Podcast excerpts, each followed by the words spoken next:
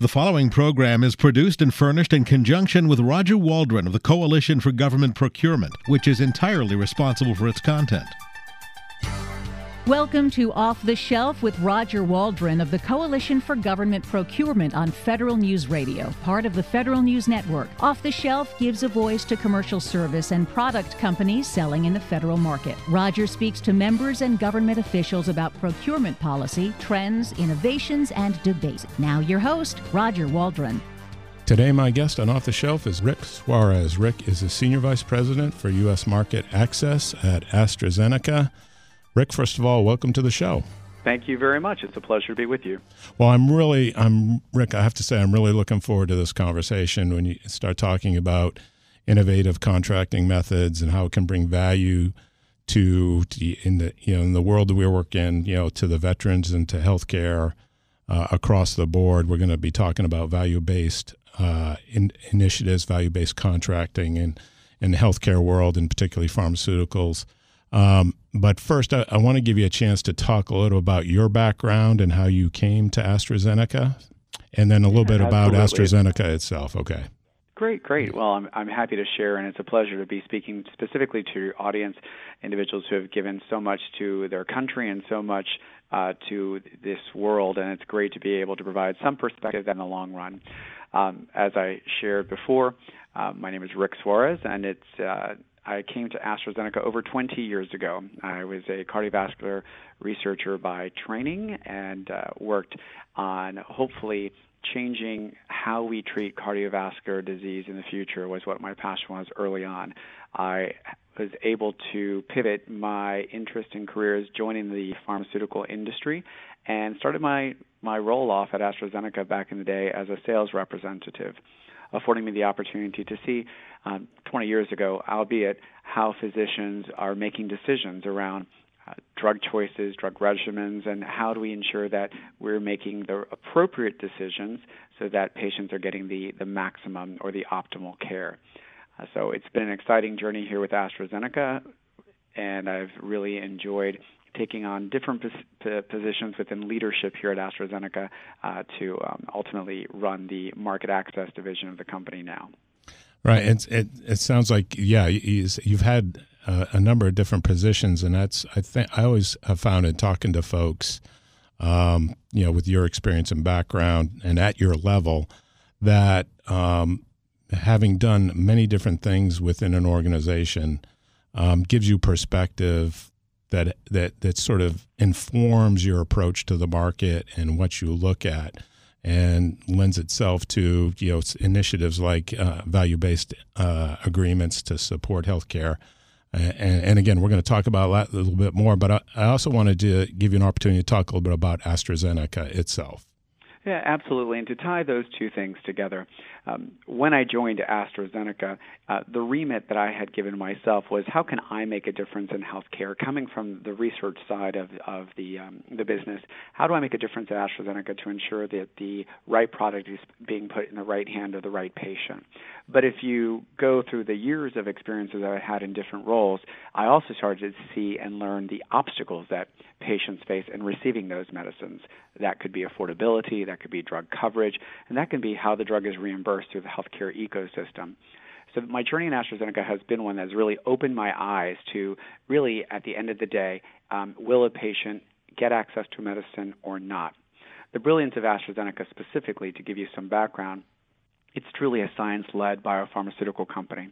And many organizations say that, but what's so special about AstraZeneca is we really are leading with science in, in three therapeutic areas where arguably we have provided some of the most, I would say, impressive and breakthrough solutions for patients, specifically within oncology, cardiovascular disease, renal metabolic, and respiratory. AstraZeneca operates in over 100 countries, innovates medicines around the world, but we're very focused in on that individual patient, ensuring that they have new innovations that are going to prolong their life and hopefully change their lives. When I marry those two things up, my experiences, what I have, my responsibilities today running market access, and what AstraZeneca brings to each and every community, it affords me the opportunity to look at new ways of addressing the healthcare ecosystem and the challenges associated with that. And that's how value based arrangements come into play.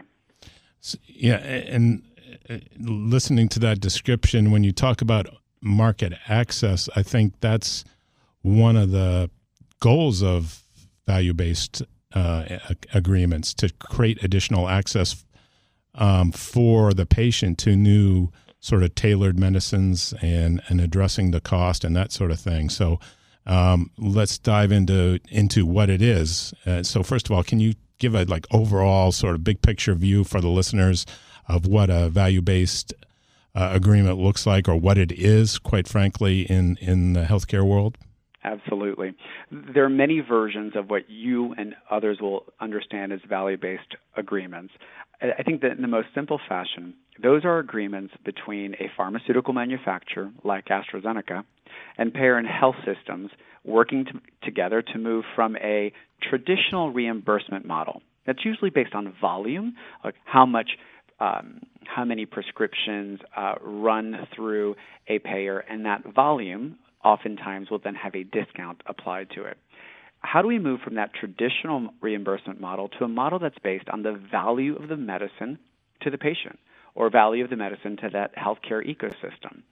So, a common type of value based arrangement is an outcomes based contract where reimbursement is directly tied to how the medicine performed clinically. Right. And well, one of the things I wanted to ask you about because I, I have been studying up for this for this interview, Rick. I have to confess, uh, I am a layperson. So, but and you talked about uh, AstraZeneca being you know a, a sort of science based uh, company, uh, you know that leads and is very science scientifically focused in your research and development. And one of the you know the the things I've heard described about the current sort of approach that you described, like you know volume discount, traditional sort of contracting, um, is that that contracting and the agreements and the structure of how we acquire uh, medicines and treat patients, the, the, those structures and agreements haven't caught up with the science. Is that you know that that's something that sort of struck me given you know some some of the tailoring now that can be done with medicines for individuals and, and how you you know account for that and deal with that and both from you know the payer um, and the supplier perspective. Yes I, I, there's a lot there and i think it's a very interesting question from this perspective. One can arguably say the benefit designs that have been put in place in commercial insurance medicare and others have not been, really been designed to think about curative medicines in what used to be diseases that absolutely someone was going to die from any day.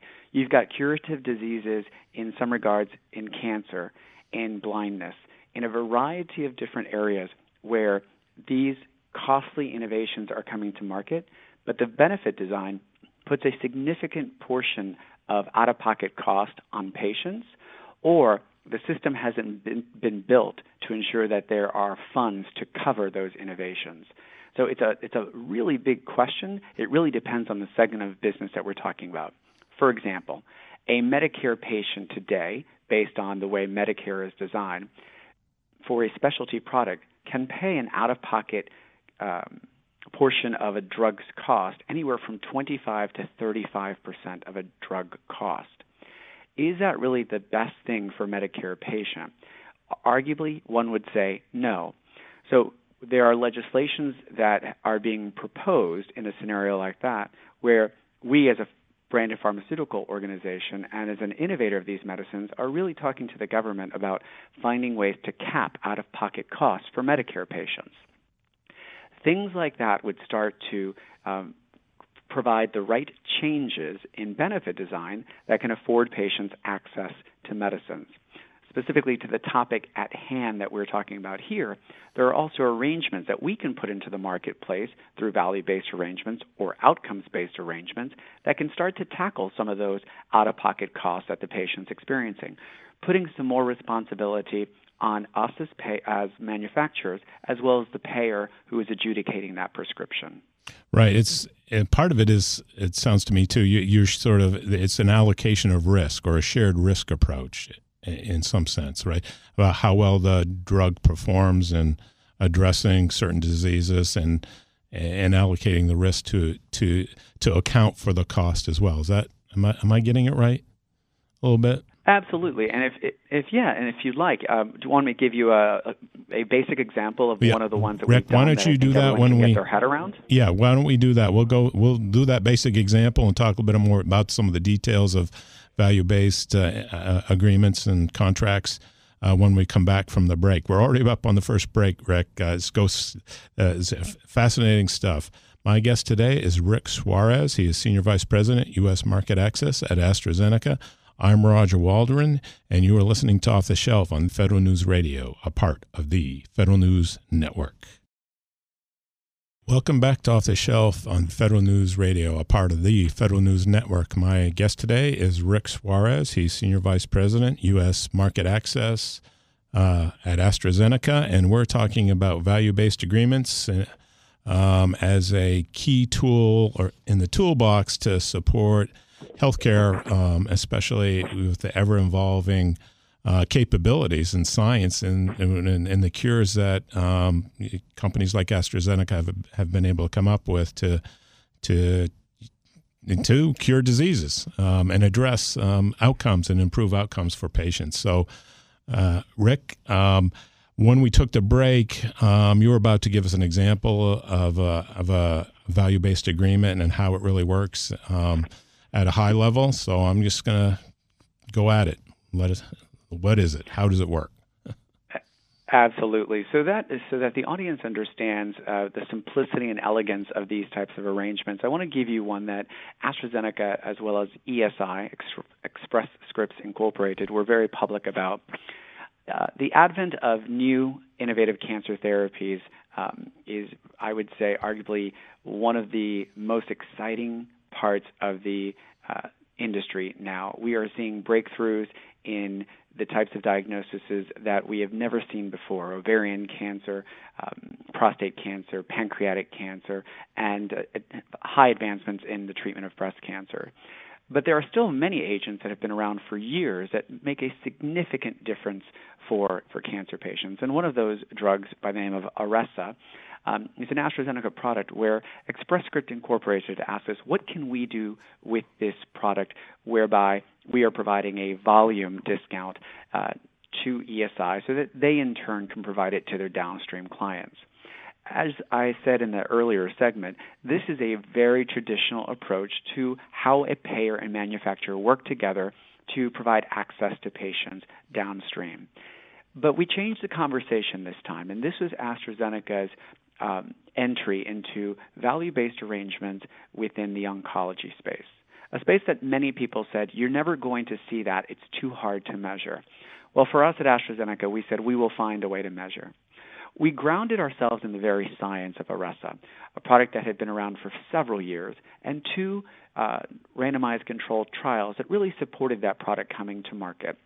I won't get into all the scientific detail, but at the end of the day, when you take a look at two of the randomized clinical trials, we understood that a patient would have a progression free survival of their disease around 9 to 10 months. We talked to ESI about how do patients in this class of drug use called TKI um, use the product? How often are they discontinuing the product? And in this dialogue between a manufacturer and a payer, we were able to come up with a point to measure around a patient's discontinuation of Iressa. And the point that we were measuring is this. If the patient discontinued the use of Iressa by the third month, meaning they did not fill their third prescription, then we, AstraZeneca, have realized we did not do well by this patient as it relates to the scientific promise that comes with our label or our clinical research. So, in partnership with ESI, we said, based on the number of patients that you tell us did not fill their third prescription, we will give you a 100% refund of the medicine that, that has been purchased.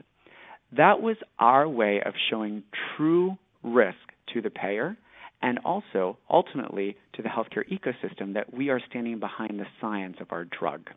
I'll pause there for any question you have, but I will want to talk a little bit more about taking on real financial risk and why this is important in value based arrangements. That's one measure, uh, and I'd be uh, one way to measure it. And, um, you know, I know in a value based uh, approach, you you, you can develop algorithms. I, I mean, it, a lot of it is around data. So I will have questions on that, but I'm going to let you continue uh, uh, your line of thought. Absolutely.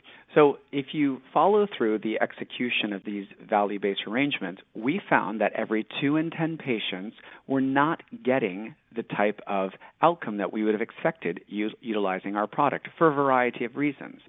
That's not to say that the product isn't performing. On the flip side, 80% of the patients are getting exactly what is expected that we've seen within the, the randomized control trials or more. However, for those two out of 10 patients, we did pay 100% refund of the cost of that drug. It's critical that we structure these agreements to demonstrate to payers that we take our role seriously in reducing their expenditures if agreed upon outcomes are not met.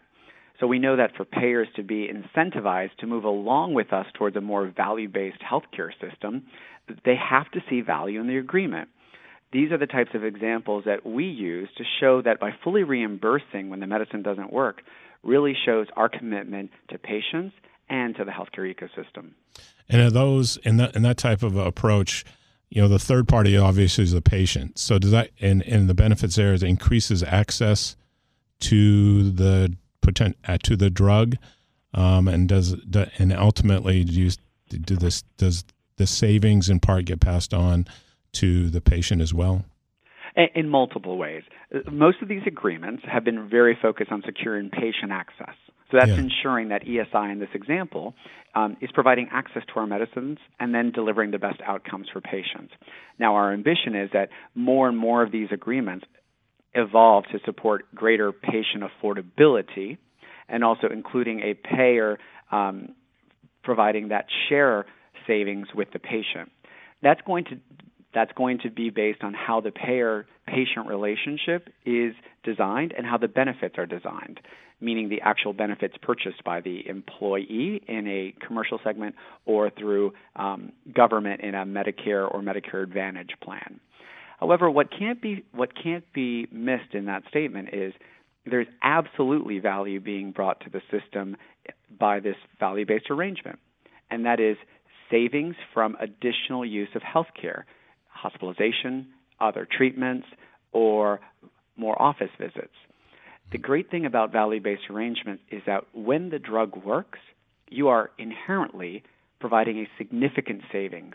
Right, Overall, you've cured the person, so they don't have to go to the to the hospital anymore or go visit the doctor. Right, that reduces the cost to the to the patient and to the system overall.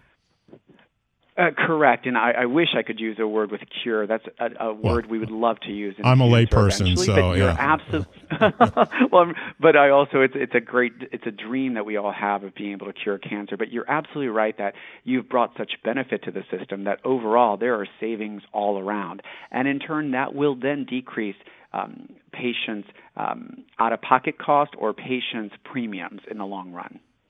Right. So it sounds to me the what what you've described too is it's not it just doesn't there's the agreement and stru- how you structure the agreement. Um, and I'll talk a little bit more about that prep in this in the in the next segment. We talk about some of the challenges and opportunities there and how you structure them a little bit. But also from what you described, listening to it, is that it's something that downstream too, outside of the agreement, how reimbursement it does and how coverage is structured um, this could have a you know a ripple effect or evolutionary effect of the way you know healthcare is delivered and paid for and you know um, uh, through all the different channels. Does that make sense? Yeah, no, ab- absolutely. And it also requires investments on behalf of the payers. If you think about to successfully execute these types of arrangements, they require insurers and providers to have systems in place to report measures like adherence and readmission. Um, while many of our customers are changing to meet the needs of the evolving health healthcare system and environment here, this will continue to take time. But as we as manufacturers and as payers evolve, they will then also be able to measure the overall savings that a, an investment in a innovative product brought to the healthcare ecosystem.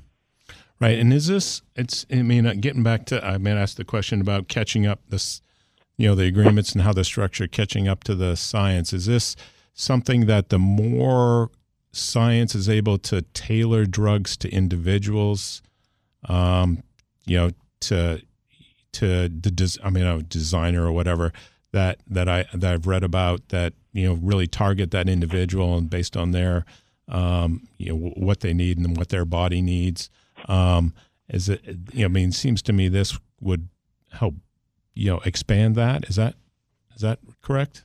Yeah, I, that's a that's a really really good question. What I'd like to add there is that is the promise of a value based arrangement or an outcomes based arrangement, whatever word we'd like to prefer. Because if you think about the criteria that can be used in the design of a value based arrangement, you can include things such as identifying the right patient type, the right, right. mutation as it relates to cancer mutations. There's a host of parameters that can be used, and as long as we can measure those, they can be incorporated into that type of structure. I'll give you a quick example. We have a product by the name of Tagrisso at AstraZeneca. When that product first launched, it is ideally for a patient with a T790 mutation. Again, not to have a science lesson here, but what that affords us to do through a value based arrangement is to ensure that as part of that, patients are being tested to see if they have the mutation, to see if that would be a good investment um, for that patient to take said medicine. So the advent of personalized medicine as well as diagnostics plays a key role on ensuring that we are providing patients with the right medicine that's also reducing waste in the healthcare system. Right. Uh, and Rick, you know what? We're already up on the break. Um, when when we come back, I'm, I'm going to continue this discussion. I also want to get into some of the challenges that you see out there, you know, to growing the ecosystem for uh, value-based agreements. My guest today is Rick Suarez. He's Senior Vice President, U.S. Market Access at AstraZeneca. I am Roger Waldron, and you are listening to Off the Shelf on Federal News Radio, a part of the Federal News Network. Welcome back to Off the Shelf on Federal News Radio, a part of the Federal News Network. My guest today is Rick Suarez, Senior Vice President, U.S. Market Access at AstraZeneca, and we're talking about value based agreements in healthcare. Uh, and Rick, when we took the ba- uh, took the break, excuse me, um, we uh, I brought up the issue of challenges in in structuring these and being able to deliver the healthcare efficiently, effectively. And so I wanted to get your sense of what those what you see those challenges are and how you, you are you guys are tackling them. Absolutely. I, I think it's important to address the challenges. First of all, value based arrangements are just one way for us to address some of the healthcare costs in the marketplace and really show how innovative medicines bring value to the healthcare ecosystem. But we are also working in an environment where we are operating by the rules that we have been put in place. That, that means um, how the uh, government has looked at or considers VBAs and how they're calculated, the role of government pricing, etc. So I'll hit one big challenge. For example, uh, the current anti-kickback safe harbor regulation that exists does not expressly address value-based arrangements. Now, you can argue that value based arrangements weren't really popular when this was first written, um, but it remains silent on it. That lack of clarity in application of the safe harbor uh, to VBAs really creates a regulatory uncertainty that, for many, discourages broader implementation in the public sector programs. Um, then you can say that there's and other that big, Rick, that just just a, is, and that's the, the the anti the concept that you're going to be returning money, right to to whether it's the um, the manager, the you know the PBM or whoever that you and whether that gets in the way because it's a um, because it's a kickback or, or viewed that under the law. Is that the issue? It yeah, it's re- it's referring to yes the the exchange of money between a Yes. manufacturer um, and a payer, or manufacturer and the government, or if you are putting any type of arrangement in place which would induce um, the government to spend more on a product than it really should. There's a host of things that fall under the anti-kickback safe harbor, Yeah. which then we as manufacturers have to respect and ensure that we are addressing. And and but what makes us successful through this um, through this is that we are putting the patient first. And I feel like every time we put the patient first, you can work through many of these challenges in partnership with the government agencies or in partnership with the payers. Um, to give you a specific example uh, versus going to the other regulatory challenge, but to give you a specific example, in Medicare, we were told there is going to be no opportunity for us to work at bringing a value based arrangement in Medicare for a host of the regulations that exist in the marketplace. However, in partnership and advice with a um, Medicare sponsored plan at the University of Pittsburgh Medical Center, we were able to actually do one. And we, it's, it's very successful for both UPMC as well as for patients. Here's an example. The value based arrangement directly reduced the out of pocket cost for patient. And we announced this, so this is public information out there. Um, for Medicare patients who are prescribed a product called Brilinta. This is an oral antiplatelet that demonstrates a relative risk reduction of 16% for another hospitalization or another event. The value based contract, which came into effect at the beginning of 2019, it was groundbreaking in two ways. The contract lowered the out of pocket costs for patients in Medicare that had not been seen before, and it lowered the Medicare out of pocket cost for a patient to approximately $10 for a 30 day supply. That is on par usually with a generic copay for a Medicare patient. Wow. Secondly, UPMC pays for Brilinta will vary their payment for Brilinta will vary based on the patient's outcomes tying the cost of the medicine to its real world clinical performance. Now, we had many naysayers saying that you can't do this in Medicare, but what it was demonstrated, and you will see press releases from UPMC, is that they found that there would be value in reducing the obstacle of a patient affording their medicine and ensuring that they received a oral antiplatelet that's demonstrating such risk reduction in the marketplace both AstraZeneca and UPMC have been very excited about the results because we believe we are bringing an innovative medicine to patients at quite an affordable cost, removing that barrier of I can't afford my medicine. Well, that, that yeah, and that's that's a great example uh, of structuring the agreement and, and, overcoming you know regulatory hurdle um, for the greater good you know, the, uh, uh, one thing I did want to ask you because I'm fascinated because uh, to, in today's world, everybody's talking about data and the management of data and how you use that data.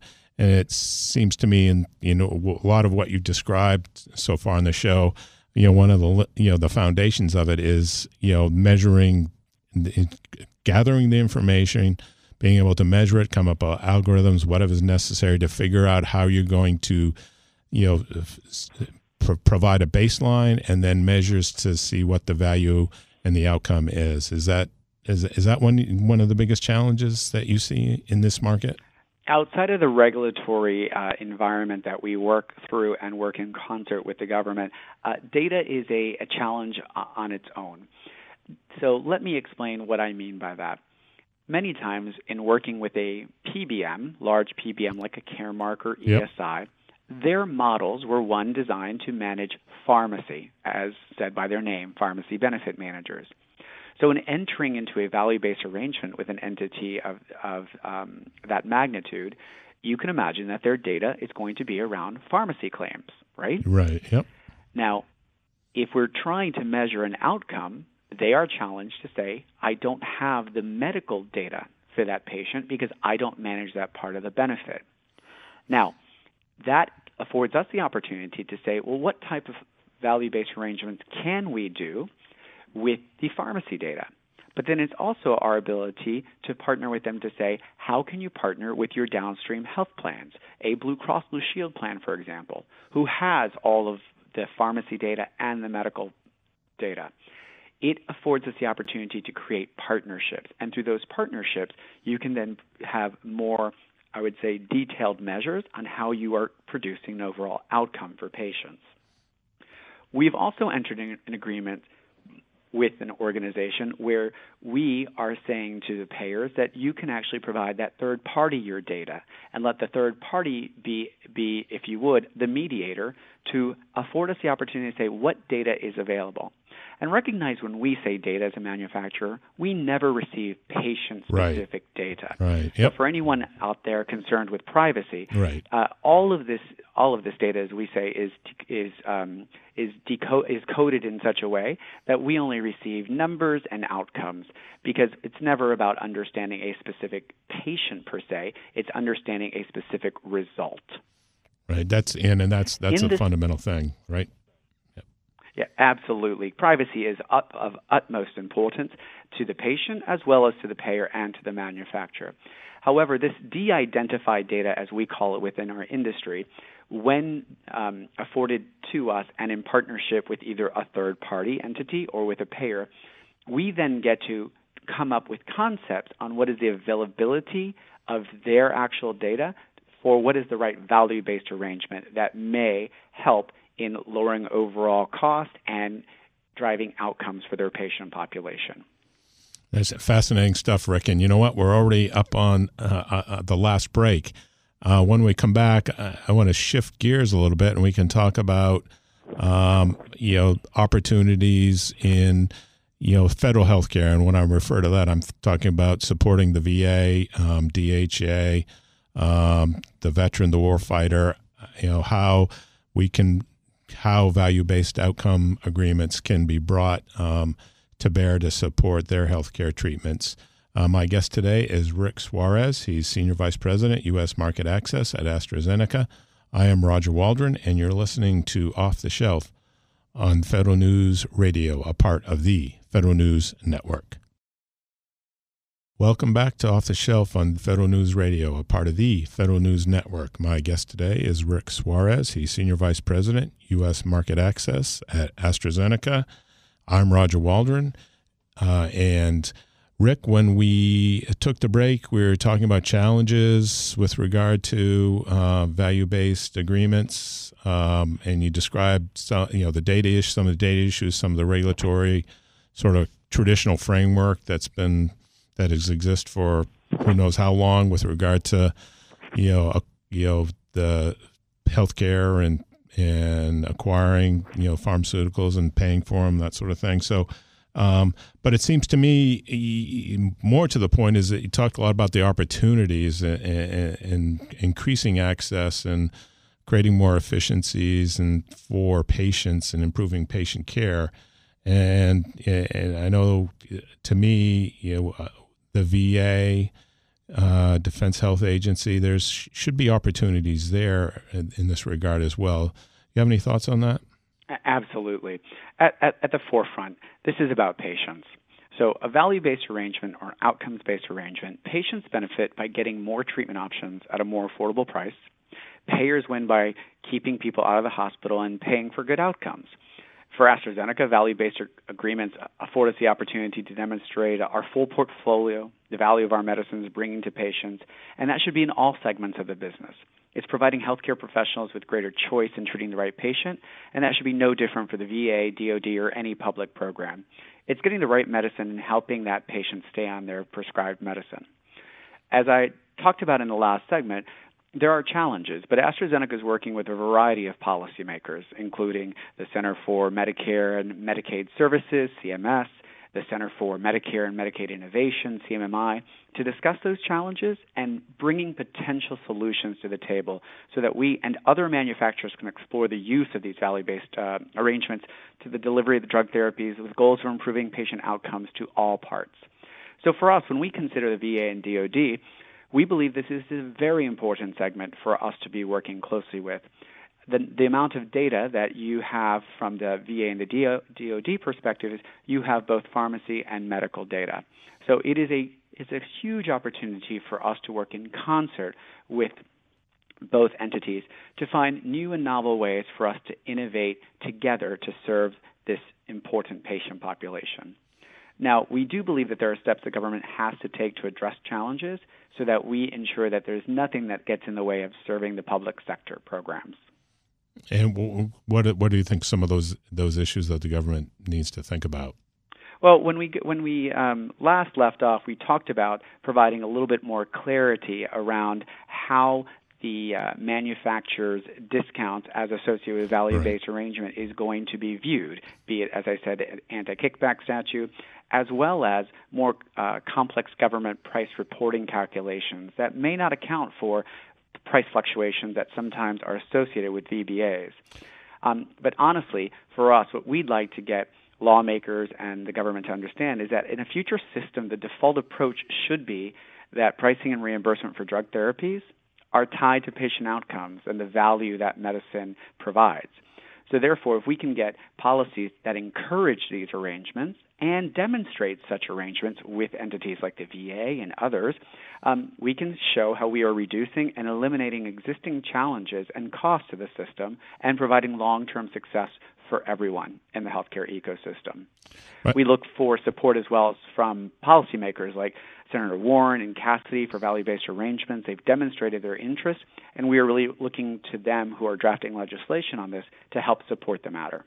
So, it, it you know, at the end of the day, you, you, you, you the paradigm shift seems to me is when we started the discussion, you ta- talked about the traditional way, you know, volume buying, discount, and you're really getting trying to change a culture, a, a regulatory framework, and even how information is handled to reflect a more performance based approach to delivering healthcare. It seems to me, that you know, just listening to how, how, how you've described it today.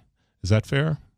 Absolutely. That is, that is quite fair. Uh, for us at AstraZeneca, and I'll, I'll do one sh- uh, sh- uh, selfless plug. I think that's how you say it. Right. Sure. We're leading in this. Space. Have at it. Go right at yeah, it. We, go for it. yeah. So AstraZeneca is leading in this space. We've entered in nearly 50 agreements across all of our therapeutic areas with PBMs and health plans to stand behind the value of our medicines.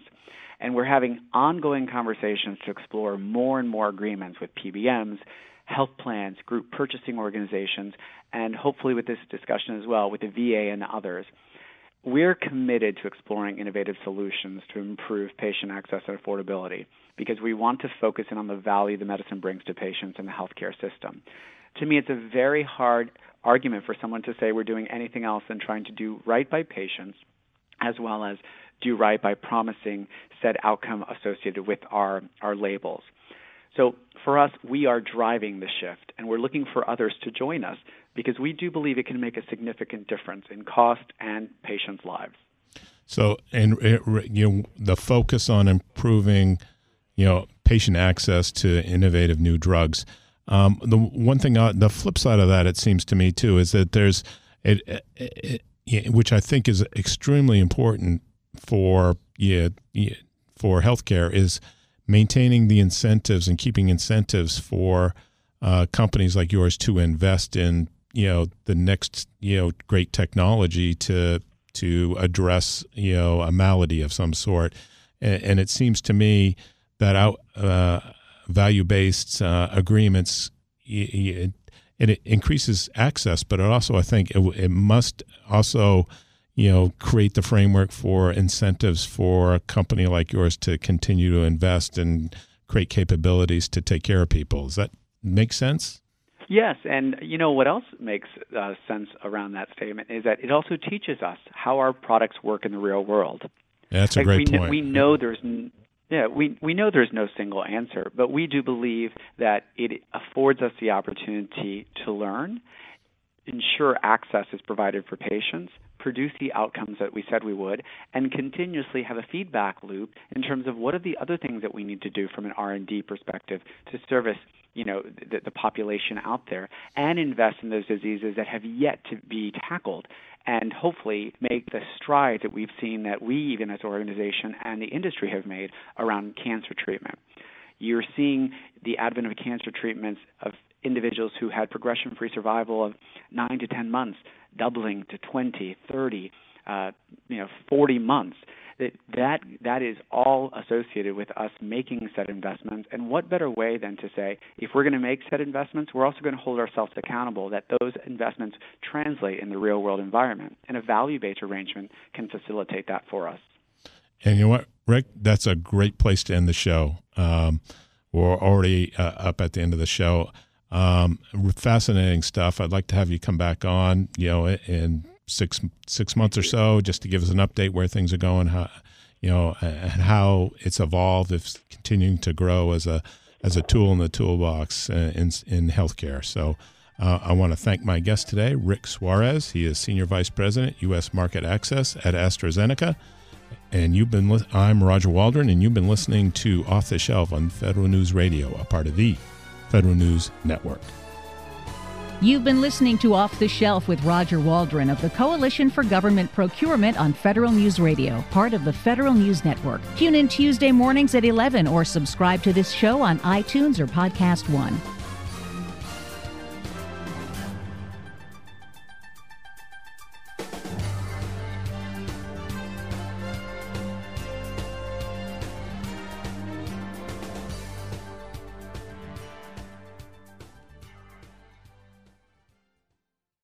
To be your best every day, you need proven quality sleep every night.